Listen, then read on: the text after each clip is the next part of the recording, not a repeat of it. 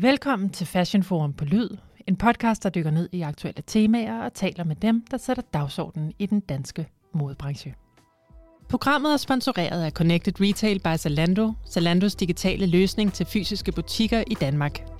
En sikker og brugervenlig platform, der forbinder din butik med flere tusind danske Zalando-kunder og kan hjælpe med at øge dit online-salg med op mod 60%. Læs mere om Connected Retail by Zalando på connectedretail.dk.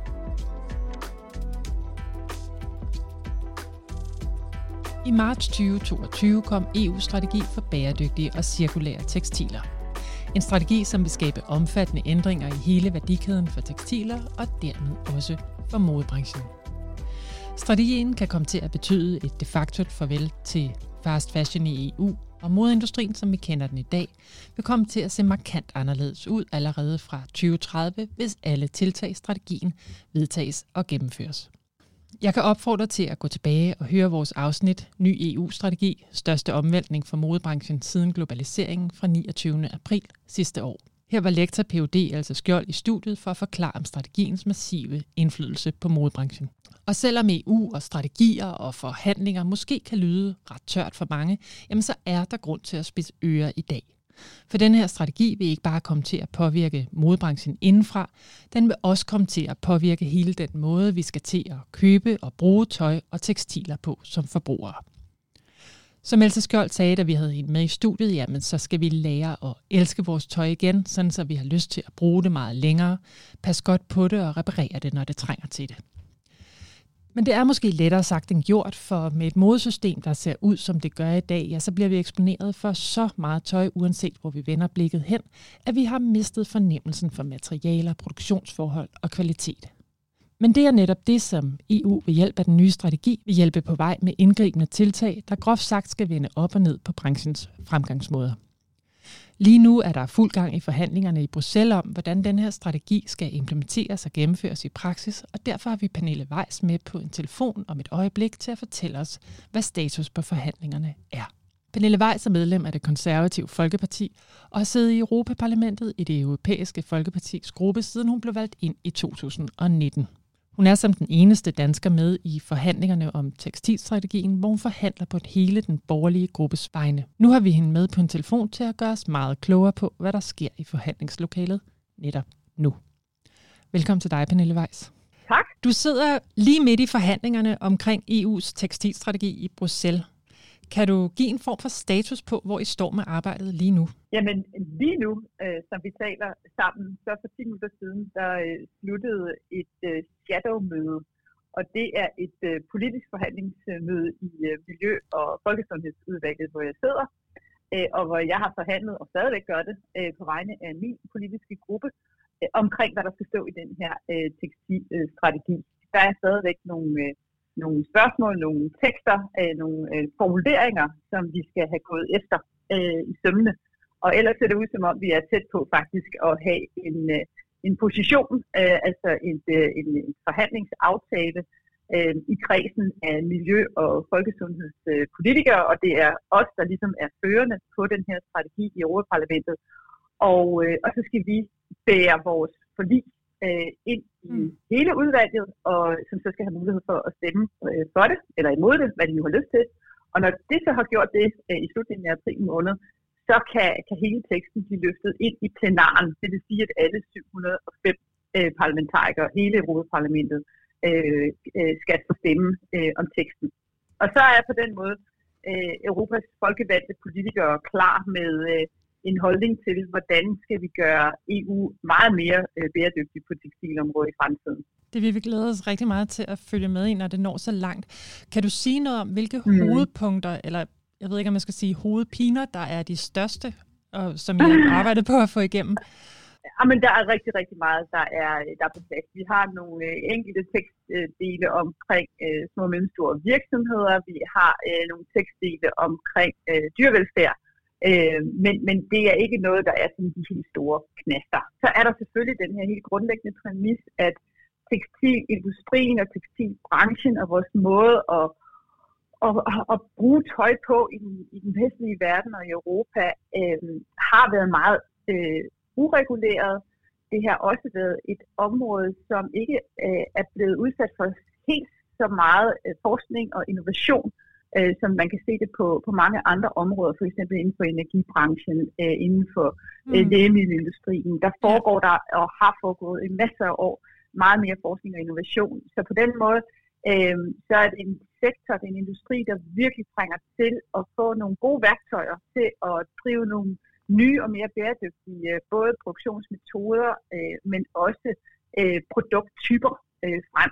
Øh, så, så det er det er de helt store hovedknaster. Det er at begyndt i den rigtige øh, ende af den her kæmpe store komplekse industri med en hel masse mm. små og mellemstore virksomheder øh, i en situation, hvor det ikke kun handler om, hvad er det for nogle tekstiler, der bliver produceret, men også hvordan begynder vi at bruge tekstiler meget mere cirkulært. Og der er jo kun 1% af alt det tøj, der bliver lavet, rent faktisk bliver genbrugt. Rigtig, rigtig meget af det bliver jo forbrændt øh, og går på den måde ind i energisektoren øh, og er et kæmpestort ressourcespild. Øh, og det skal vi simpelthen øh, til livs, fordi det, det har vores planet ikke øh, godt af. Øh, og der er så mange andre gode muligheder for at udvikle bæredygtige øh, tekstilmetoder, øh, mm. hvis vi i Europa tager sammen og gør det med hinanden. Det lyder super godt, og jeg kan kun være enig i, at der skal øh, arbejdes hurtigt på at få lavet det om. Men I, det handler jo om, at I vil give virksomhederne nogle vilkår og rammer, der skal til for at skabe de her innovative, konkurrencedygtige og cirkulære løsninger. Men hvordan definerer I de rammer og vilkår? Ja, det er nemlig lige præcis det her med at finde balancen øh, og imellem, øh, hvad er det for nogle mål, vi sætter øh, for virksomhederne, mm. og hvad er det så for værktøjer, vi giver dem til at, at komme frem til det. Og øh, der skal vi finde en rigtig balance imellem at stille krav, altså lave øh, reguleringer, øh, og så på den anden side også give med mange flere øh, muligheder for at lave forskning og innovation. Øh, mm. Og også for, at dem, der er vidderligt bæredygtige og er endnu mere på vej i en bæredygtig retning med nogle øh, gode materialer og nogle gode måder at, at genbruge materialer på, og sætte dem sammen i nye, øh, i nye, på nye sæsoner øh, at, at det er dem, der bliver belønnet, og det er dem, der bliver anerkendt, det er dem, der bliver set på markedet, sådan så at vi som forbrugere får nemmere ved at, at finde frem til det bæredygtige øh, valg, når vi øh, køber, køber tøj øh, mm. og sko og så videre, øh, boligudstyr. Øh, så øh, vi prøver jo naturligvis at, at definere nogle, nogle rammer og nogle vilkår, som gør, at innovation kan blomstre så meget som overhovedet muligt. Fordi det må helst ikke være sådan, så at det er os som politikere i, i 2023, der allerede beslutter, hvilke materialer vi tror på i fremtiden, og hvilke materialer vi gerne vil af med. Øh, det skal helst være sådan, så det er forskning og innovation, og det er, hvad der er, øh, hvad skal man sige, det forskningsmæssige bedste valg mm. at træffe, også i fremtiden, der får lov til at, at blomstre meget meget mere. Hvor ser, nu sidder du med fingrene dybt begravet i det her materiale. Hvor ser du det største behov for reguleringer? Altså det, vi alle sammen er rimelig enige om, det er, at vi har et problem med fast fashion. Altså mm. det der med brug og smid væk. Øh, det er simpelthen bare ikke en, øh, en bæredygtig måde at, at leve på. Så for defineret, hvad fast fashion egentlig er for noget, men også at få øh, arbejdet med, øh, hvordan kan vi øge kravene til, øh, hvordan øh, materialer går i cirkulær anvendelse i tekstilbranchen. Fordi jeg vil jo heller ikke øh, sætte begrænsninger på, hvordan mennesker øh, skal have mulighed for i fremtiden at købe og også sælge videre eller give videre øh, tøj. Jeg blander mig ikke i, hvordan folk de øh, sammensætter deres garderobe og hvor meget tøj de har. Men jeg vil gerne blande mig i, at det bliver så bæredygtigt som mm. muligt at komme af med det tøj, man har brugt i en kortere eller længere periode, men også at det, man har mulighed for at købe, øh, er lavet på en måde og øh, indeholder materialer, som er bæredygtige i sig selv, som ikke skader naturen, som ikke laver et stort øh, klimahul i jorden. Øh, og, og, og det er nogle af de ting, som, som vi kan gøre meget, meget øh, bedre i, i fremtiden. Mm. Og jeg kommer lige til at vende tilbage til det med fast fashion lidt senere. Men hvordan oplever du egentlig det her samarbejde med mode og, og tekstilbranchen selv?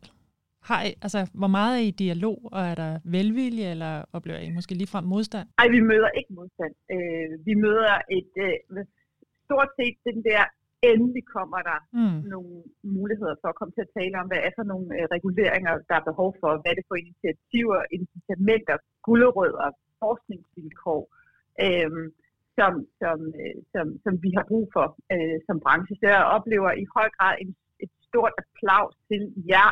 Endelig kan vi komme til at snakke om vores branche, øh, som historisk set ikke har været så meget på, øh, på dagsordenen rent politisk set.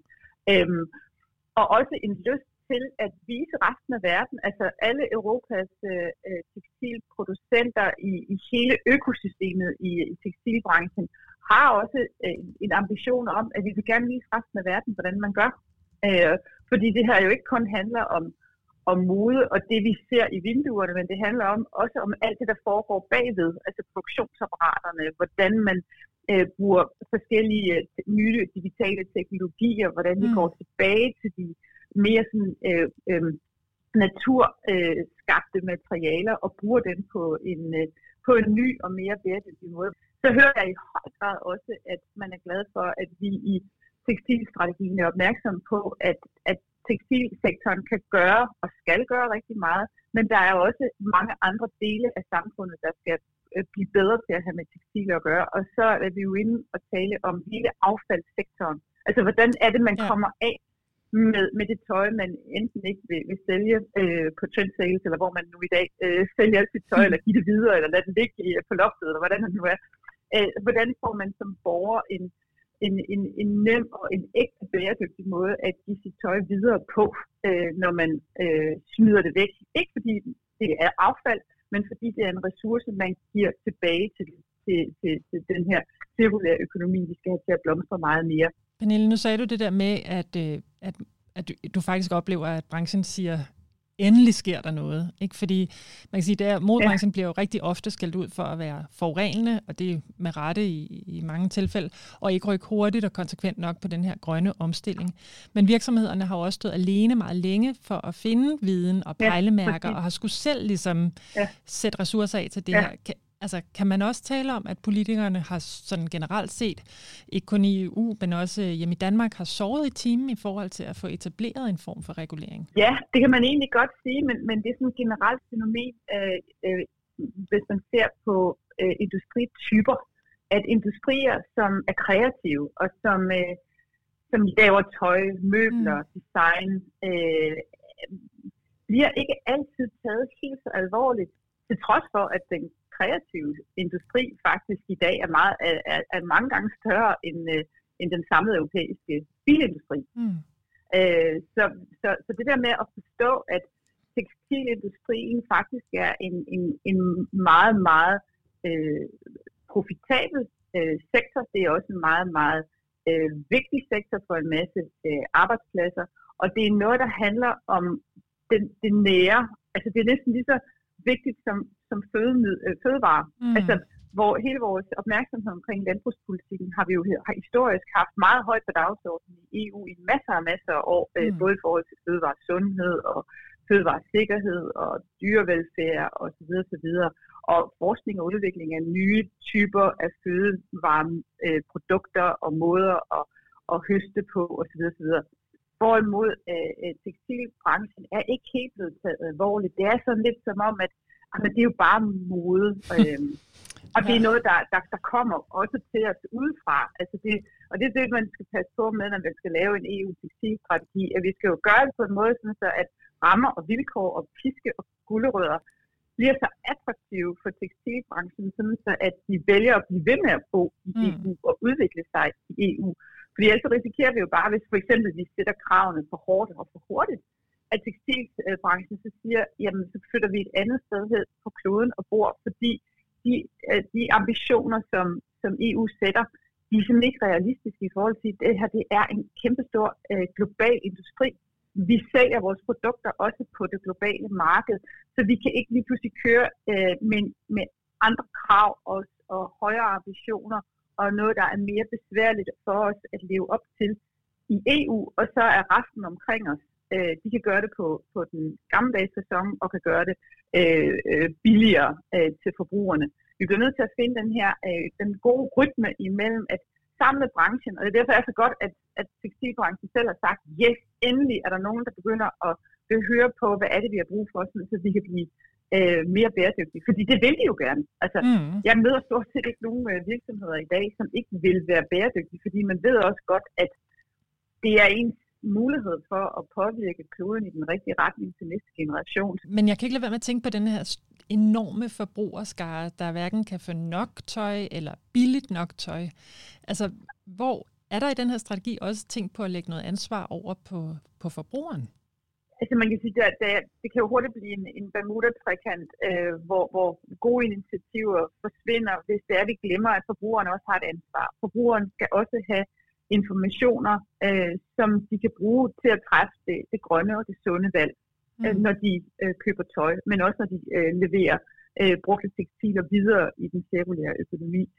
Så, så, og især som, som, som Europa, der jo øh, tror på det enkelte menneske, øh, og, og som ved, at det enkelte menneske i langt de fleste aspekter af, af livet gerne vil lave øh, gode valg for sig selv og deres familie og deres nabo. Øh, så den her tillid til, at forbrugerne kan også godt være med på en rejse, der betyder, at de får flere kritiske oplysninger øh, til rådighed, mm. når de køber tøj. Men også, at hvis, og der vil sikkert altid være en eller anden, en eller anden grad af fast fashion i, i cirkulation på, på kloden, at man så i det mindste har mulighed for at komme af med det igen på en måde, hvor materialerne går ind i, øh, mm. i den cirkulære økonomi, og ikke bare ender på en losseplads øh, i Afrika eller i et forbrændingsanlæg som, øh, som billig tom energi. Så, så altså, tingene går jo hånd i hånd, og jeg vil sige, hvis man skal begynde at adressere, hvem har, hvem har, hvem har siddet lidt for længe på hænderne, så vil jeg, så vil jeg sige, det har politikerne gjort, fordi branchen har bedt om værktøjer i lang tid. Mm. Øh, og, og forbrugerne bliver flere og flere, som også efterlyser øh, mere bæredygtige øh, tekstilprodukter, mere viden øh, om, hvordan man, øh, man er bæredygtig med sin, med sin garderobe, simpelthen. Det er også politikere, der ikke øh, har taget initiativet tidligt nok, før det der så sker øh, nu med, med, med EU's tekstilstrategi, som sjovt nok, altså når man laver en, en, en, strategi, uanset hvad det, om det handler om tekstil eller noget som helst andet, så er det jo nogle ønsketænkninger, det er nogle forslag til nogle, til nogle lovgivningsmæssige instrumenter. Øh, så hvis det kun var det, der skete lige nu, så, så, så ville jeg ikke være tilfreds. Men samtidig med, at jeg sidder og forhandler den her strategi sammen med mine kollegaer, så er der andre kollegaer i Europaparlamentet, som arbejder konkret med nogle direktiver, blandt andet det, der hedder Eco-Design-direktivet, mm. øh, som handler om, hvordan øh, at direktivet omkring øh, bæredygtig øh, design af hvad som helst, også tekstiler, får stillet nogle øh, skrappere krav, men også nogle bedre vilkår til at kunne øh, øh, bruge nogle mere bæredygtige produktionsmetoder, bruge nogle mere innovative øh, materialer i deres måde at lave øh, hvad som helst øh, øh, af produkt øh, i fremtiden. Så er der et andet øh, instrument, som har været i flere år øh, i EU, som handler om, den hedder PEF'en, øh, og det er sådan Product øh, Environment Footprint, øh, som er en måde, hvormed man kan få styr på, hvad er egentlig det miljømæssige aftryk af et produkt. Mm. Det direktiv, der ligger rundt omkring, øh, det instrument er også ved at blive revideret. Så har vi et tredje direktiv, der handler om, om, øh, om indpakning. Altså, nu, jeg sidder faktisk lige for en, en, uh, papkasse, jeg har fået med sådan et uh, iPod uh, uh, mikrofonsæt. Ja. Og der er simpelthen så meget pap i forhold til, hvad, hvad det egentlig er for en vare, jeg har købt. Og der er vi også i gang med i EU at få strammet op på, at vi ikke øh, i fremtiden pakker vores øh, produkter øh, øh, unødvendigt øh, meget ind i, øh, i pap og plastik og hvad vi ellers mm. bruger. Øh, så der er masser af, af, af aktuelle lovgivninger, der er i gang med at blive revideret, samtidig med vi så også med den her øh, tekstilstrategi får gået efter, er der noget, vi har overset? Er der noget mere, vi skal have mm. lavet øh, øh, regulering på?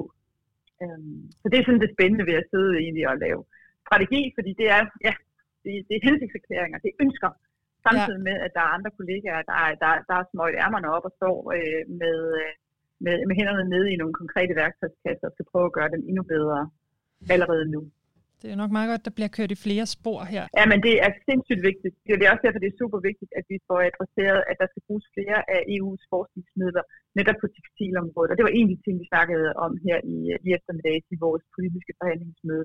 At vi skal sørge for, at nogle af de forskningsmidler, som vi har på EU's budget, bliver brugt til nogle pilotprojekter, som mm. får mere gang i, øh, i forskning og udvikling. Også forskning og udvikling, hvor det er de små og mellemstore virksomheder, der deltager øh, direkte i det. Så ikke, at man forestiller sig, at det er et eller andet, der kun kan lade sig gøre på universiteter, og langt, langt, lang tid før, at det overhovedet når øh, os som forbrugere, eller de virksomheder, som gerne vil have de nye metoder og de nye materialer i hænderne. Det er jo alt lige fra, hvordan du designer øh, tøj på, sådan, så det er nemmere at skille det igen, når det skal bruges, øh, øh, når materialerne skal gå i, i genbrug. Øh, men også til, hvordan man øh, undervejs øh, producerer øh, de enkelte øh, øh, tekstiltyper. Ja, fordi der er jo faktisk flere forskere herunder Elsa Skjold, der peger på, at det er nødvendigt at sætte ind allerede i designfasen. Selvom tøjet er ja, skabt af ja, genanvendte materialer og egentlig også bliver bortskaffet forsvarligt, så nytter det jo egentlig ikke rigtig noget, hvis der ikke er nogen, der vil købe tøjet eller gå med tøjet.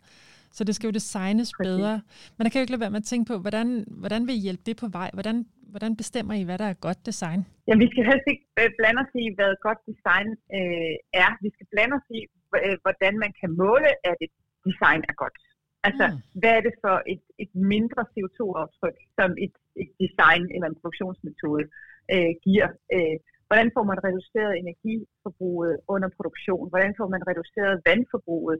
Hvordan får man brugt nogle materialer, som ikke, øh, når de skal for eksempel vaskes, skal bruge vaskemidler, som, øh, som er skadelige for miljøet? Og, og, og der kan vi gøre rigtig, rigtig meget mere for en bæredygtig tekstildesign, hvis man også interesserer sig for at måle de nye tekstiltyper og designtyper på, hvor energi og øh, besparende, hvor kemikaliebesparende og hvor vandbesparende er de mm, i drift, om jeg så må sige. Altså, mm. hvor nemt er det at, at, at holde tøjet rent, uden at man skal bruge øh, noget, der skader hverken miljø eller, eller energiregnskabet. Nu springer jeg lige lidt tilbage til, til virksomhederne selv, fordi du mm. har i et interview til børsen sagt, at det vil være helt naturligt, at der er nogle virksomheder, der ikke overlever implementeringen af den her strategi. Med det vidensgrundlag, du har i dag, hvor, hvor, hvor mange Altså, hvor stor en andel af de eksisterende modevirksomheder tror du ikke kan omstille sig til de krav, der kommer til at være? Jamen, jeg kan godt huske den, øh, den overskrift, fordi at, at der er mange, der sådan forbinder det med, ej, kan man virkelig sige sådan noget, men sådan er det jo i alle sektorer. Øh, når, når, når udviklingens vinde blæser hen over landskabet, så vil der være nogle virksomhedstyper, som skal omstille sig fra måden, de gør tingene på i dag, til måden, de skal gøre det på i fremtiden, hvis de stadigvæk skal have en markedsandel, ganske enkelt. Og det vil betyde, at dem, der ikke vil forandre sig, og det ser man jo også på, på landbrugsområdet, det ser man på energiområdet, det ser, ser man på masser af andre øh, øh, industriområder, at fordi du engang har lavet en virksomhed, på, der, der arbejder på, på en bestemt måde, så er det ikke en garanti for, at så kan du blive ved med at gøre det øh, i tid og evighed. Så det er sådan set bare en naturlig erkendelse af, at vi skal ture innovation og udvikling øh, for at få mere bæredygtig tekstilbranche. Det vil så have den omkostning, at der eksempelvis er nogle tekstilfabrikker, rundt omkring i Europa, som kører på en rigtig gammeldags sæson, både energimæssigt, kemimæssigt øh, og, og CO2-aftryksmæssigt, materialemæssigt, som bliver nødt til at være mere nysgerrige på. Måske kunne vi øh, blive meget mere bæredygtige, og også blive meget mere attraktive virksomheder, hvis vi følger lidt med tiden. Altså, det er jo lidt ligesom inden for, for energibranchen, at, øh, at, at, at dem, der førhen satte på at sælge olie øh, til forbrugerne, øh, er begyndt at investere i, øh, i vedvarende energi. Mm. Øh, og enten gør du det, øh, eller også så dør du som virksomhed. Det, øh, det kan ikke, og det bør heller ikke overraske øh, nogen. Men igen, som jeg siger, det afgørende for mig er jo, at, at, at branchen som helhed, som økosystem øh, i EU, bliver ved med at udvikle sig og bliver ved med også at vokse på den måde, så at det bliver det mest attraktive kontinent som tekstilvirksomhed mm. overhovedet at være aktiv. Og se i det lys, så, så vil der jo forhåbentlig ikke være en, et, et netto henfald af, af arbejdspladser og virksomheder, mm. når vi går i en mere bæredygtig retning. Vi vil tværtimod se, at, at vi vil opleve endnu mere sund vækst og udvikling i tekstilbranchen, øhm, som også gør, at den til rådighed øh, værende arbejdsstyrke kan blive brugt på den mest øh, øh bæredygtige og, øh, og givende mm. måde, også for de borgere, der arbejder i, øh, i tekstilbranchen. Så altså mere end at det er en bestemt type af modevirksomheder, der må stå af, så er det mere måske dem, som ikke vil udviklingen? Altså jeg vil sige, jeg vil sige ja.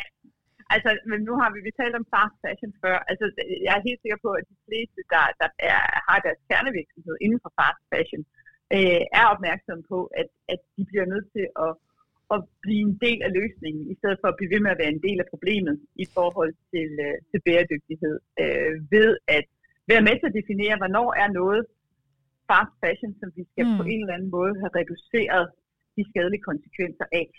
Øh, og det er jo også det, jeg hører fra branchen, hvis det, det, det er det, de gerne vil. Jeg kunne godt tænke mig lige at dykke ned i strategiens overordnede formål, og nu læser jeg bare lige et par linjer op. Senest i 2030 har tekstilprodukter, der markedsføres i EU, en lang levetid. De er genanvendelige, i vid udstrækning fremstillet af genanvendte fiber, uden indhold af farlige stoffer og fremstillet under hensyntagen til sociale rettigheder og miljøet. Som jeg læser det her, så er det jo faktisk et fuldstændigt farvel til fast fashion og nogle af de store internationale kæder. Og det, det er jo så om syv år. Er det rigtigt forstået? Og er det realistisk, at de her brands kan nå langt nok i omstillingen til at leve op til den her strategi? Det er et godt spørgsmål, øh, om, om det er det. Og det er jo også en, nogle af de ting, som vi sidder og, og diskuterer. Øh, hvornår kan vi erklære, at, at målet er nået, øh, i respekt for, at det her også er en international øh, branche. Og hvordan er det, du netop skaber den her bæredygtige balance imellem, hvad der er socialt ansvarligt, økonomisk ansvarligt, og hvad der er, er miljømæssigt øh, ansvarligt. Mm. Øhm, og øh, at, at, at forestille sig, at, at, at det kommer vi bare frem til på syv år, øh, og det bliver nemt at gøre, det vil være meget naivt øh, at, at forestille sig. Omvendt, ligesom med den grønne omstilling i forhold til vores øh, klimamål om, at det er reduceret med minus øh, 55 procent CO2-forbrug i EU øh, mm. lige om lidt, altså i, 20, øh, i 2030, er der jo også nogen, der siger, at det er fuldstændig urealistisk, det kommer, vi ikke til at, det kommer ikke til at ske. Hvis, hvis jeg som politiker øh, bliver, bliver bange for, at vi ikke kan nå de høje mål, når vi sætter os dem, øh, mm. så, så risikerer jeg også at at miste den der uh, sense of urgency, der gør, at man så siger, okay, hvis vi skal nå det her, der er meget ambitiøst, hvad skal det så til? Altså, ja. hvad er det for forskningsrammer? Hvad er det for, for, for, for rammer, virksomhederne skal have? Uh, hvad er det for nogle finansielle instrumenter, de skal have? Hvad er det for nogle måder at måle bæredygtighed på? Vi skal blive, uh, vi skal blive mere præcise på, sådan så at, at, at det ikke bliver, altså, vi skal også greenwashing til livs. Altså, det skal ikke bare være dem, der påstår, de er grønne, der vinder markedet. Det skal være dem, der virkelig er det, der gør det. Mm. Øh, og, og det kræver, at vi som politikere får stillet en mere, meget mere præcis matrix op for, hvordan er det, man måler bæredygtighed af tekstil. Der er jo ikke nogen tvivl om, at der er nogen, der skal til at smøge ærmerne op, men hvis du lige sådan skal, altså, hvor godt på vej har du en fornemmelse af, at branchen allerede er? Det synes jeg er et rigtig, rigtig godt spørgsmål. Jeg, jeg, jeg vil sige, at min, min fornemmelse af, at europæiske virksomheder øh, har en tand mere orden i penalhuset og en flere tænder mere øh, lyst til at, at blive øh, bæredygtige. Den, er, den har pil opad. Altså jeg er, jeg er mere optimist i forhold til det realistiske i de høje målsætninger øh, nu, end jeg var, da vi startede. Fordi da vi startede på tekstilstrategien, øh, så var det netop under den her øh, overordnede øh, øh, faktum, at kun 1% af alt produceret tøj øh, bliver genbrugt. Og det er jo en, det er jo en helt absurd øh, mm. forskel øh, på, i forhold til, hvordan det burde være, øh, hvis vi skal passe bedre på, på klodens ressourcer og på vores, øh, have reduceret vores klimaaftryk. Men nu hvor jeg øh, også oplever, på hvilken måde, at at, at, øh, branchens mange forskellige aktører og forskere, der, der arbejder med det her område, byder sig til og, og kommer med input til, hvordan vi kan gøre det på en bedre måde, så er jeg, så er jeg mere optimist, end jeg var, øh, da, da vi startede. Det må jeg sige. Jeg er ikke naiv. Jeg er helt sikker på, at det her, det, vi kommer til at opleve også undervejs, at puha, vi skulle ikke have gået den vej, eller det gik alligevel mm. ikke helt så hurtigt, som vi ønskede os. Men men vi har også en, en god historisk erfaring for, at øh, lige pludselig sker der de der radikale innovationer, og man pludselig finder ud af, hold da op, vi gør det bare på den her måde i stedet for. Og så lige pludselig, så, øh, så kan vi se, at tallene går i den, øh, i den rigtige retning. Så meget af det her, det afhænger altså også af, hvordan at EU's øh, regeringer har sat den nye tekstilstrategi mm. til sig, og alle de forskellige øh, lovgivningsmæssige instrumenter og værktøjskasser, vi opfinder hernede i Bruxelles, at de simpelthen rækker ud og siger, ja, dem, øh, dem tager vi, øh, og, og dem øh, går vi med det samme i gang med at bruge. Og der kan man sige, der er Europa jo generelt udfordret af, at vi har en energikrise lige nu. Der er en krig øh, i Ukraine. Mm. Øh, vi har også en, en klimaomstilling, der gør, at det, der handler mere om, om bæredygtighed i forhold til den, den miljømæssige del, godt kan komme en lille smule øh, lidt ud af fokus øh, en gang imellem. Øh, så det er også derfor, det er så vigtigt, øh, at, at den her tekstilstrategi får så meget opmærksomhed som overhovedet mm. muligt, fordi det er også noget af det, der er så nært til os borgere, som jeg sagde tidligere, det her med, det er altså næst efter vores fødevare, så det er jo den måde, vi forbruger på. Det er, det, det er den måde, vi lever på. Vi, vi, vi, vi køber, og vi, mm. vi, vi, for, vi passer godt på vores tøj og vores møbler og vores sko og vores hat og hvad det er. Det er vores dagligdag. øh, øh, som, øh, som mennesker, og, og, og det er vores umiddelbare mulighed for at bidrage til den grønne og, omstilling og til at passe bedre på vores biodiversitet. Det går jo igennem mm. vores forbrug. Så enten det, vi putter i vores, øh, vores krop i form af mad, eller det, vi putter på vores krop øh, i form af, af tekstiler, det er jo det, der er, er, er, er, er vores øh, borgermæssige øh, håndtag øh, til, øh, til forhåbentlig at sætte et, øh, et, øh, et bæredygtigt aftryk på vores øh, samtid og give vores, øh, vores Europa videre til næste generation i en lidt bedre stand, end vi, vi modtog den. Jeg håber jo, at det her øh, arbejde og den glødende energi, jeg kan mærke, at du og øh, mange af dine kollegaer lægger i det, jo netop er med til at kunne, kunne aflevere et renere samfund til de kommende generationer. Og Pernille, så vil jeg sige dig tusind tak for at give os det her øh, dybtegående indblik i, øh, i dit arbejde og det, du sidder og laver med lige nu, og den store strategi, der skal implementeres her i den kommende tid. Hvor er du så. Tusind tak. Du har lyttet til Fashion Forum på Lyd. Denne episode var sponsoreret af Connected Retail by Zalando og tilrettelagt af Amalie Tejls Ybel. Mit navn er Karla Christine Brus Ågaard Strobe, og vi lyttes ved. Husk, at du kan følge med i modebranchens vigtigste nyheder på fashionforum.dk og del meget gerne vores podcast med alle omkring dig.